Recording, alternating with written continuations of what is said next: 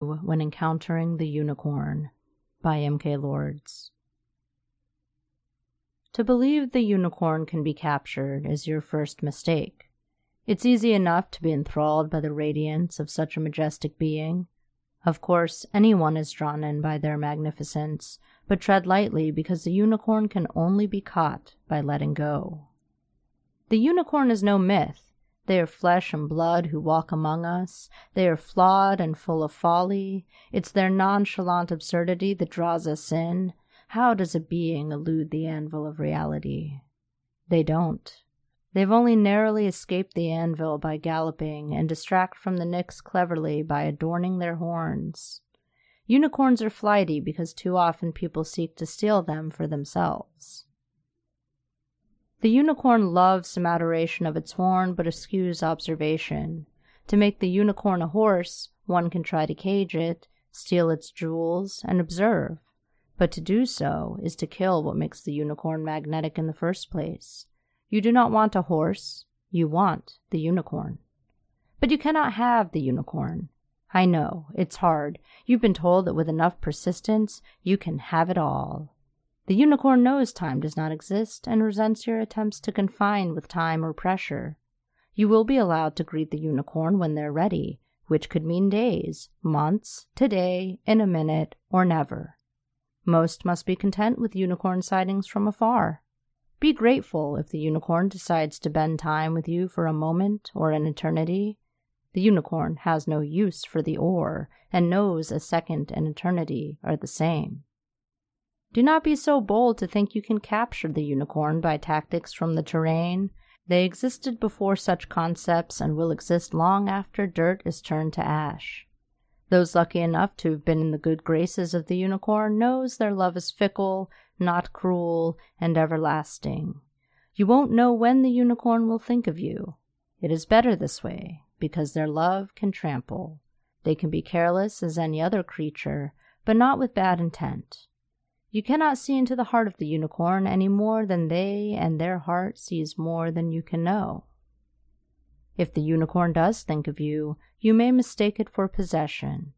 Since they make a minute last for years, it's too easy to get caught up thinking of human terms like life partner and imagining the unicorn tamed by experience. You are, once again, imagining a horse. The unicorn that can be kept is not the true unicorn. If you exist to the unicorn, you will always exist. You too can transcend time and mortality. Humans think one can achieve immortality through the spilling of blood, but it was never true. Humans think if they kill that which threatens them, they will be forever free. Humans think if they can steal what brings life, they can live forever. Humans have hunted unicorns for their blood for eons. How one reacts when viewing the unicorn tells you the secrets of their soul. Do you seek to capture the unicorn? Do you seek to dance with them? Do you want to kill the unicorn to save others from its curse, or because it won't be tamed? Do you think the unicorn can have no others, that they were only meant for you? How dare you seek to stop the unicorn's strut? You were unworthy before you ever laid eyes upon them. The unicorn is sometimes a victim of its own hope. Appearing cold from afar, they burn white hot when mortals are caught in their orbit. It can be mistaken for a call to douse with water, but they are seeing how long you can stand the heat. If you make it through the fire and resist the call to extinguish, you can be born anew. A focused unicorn is a terrifying force.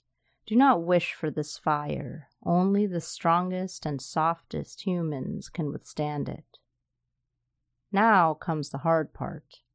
If you've been invited to the presence of the unicorn, it must be stressed this is a once in a lifetime opportunity. You must set it free.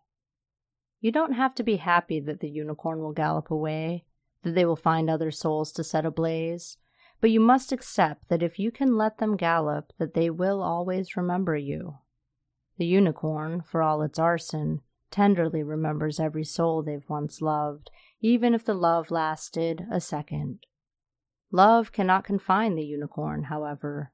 The unicorn knows this gift is too precious to not be shared as often as possible in as many tiny moments that risk being forgotten.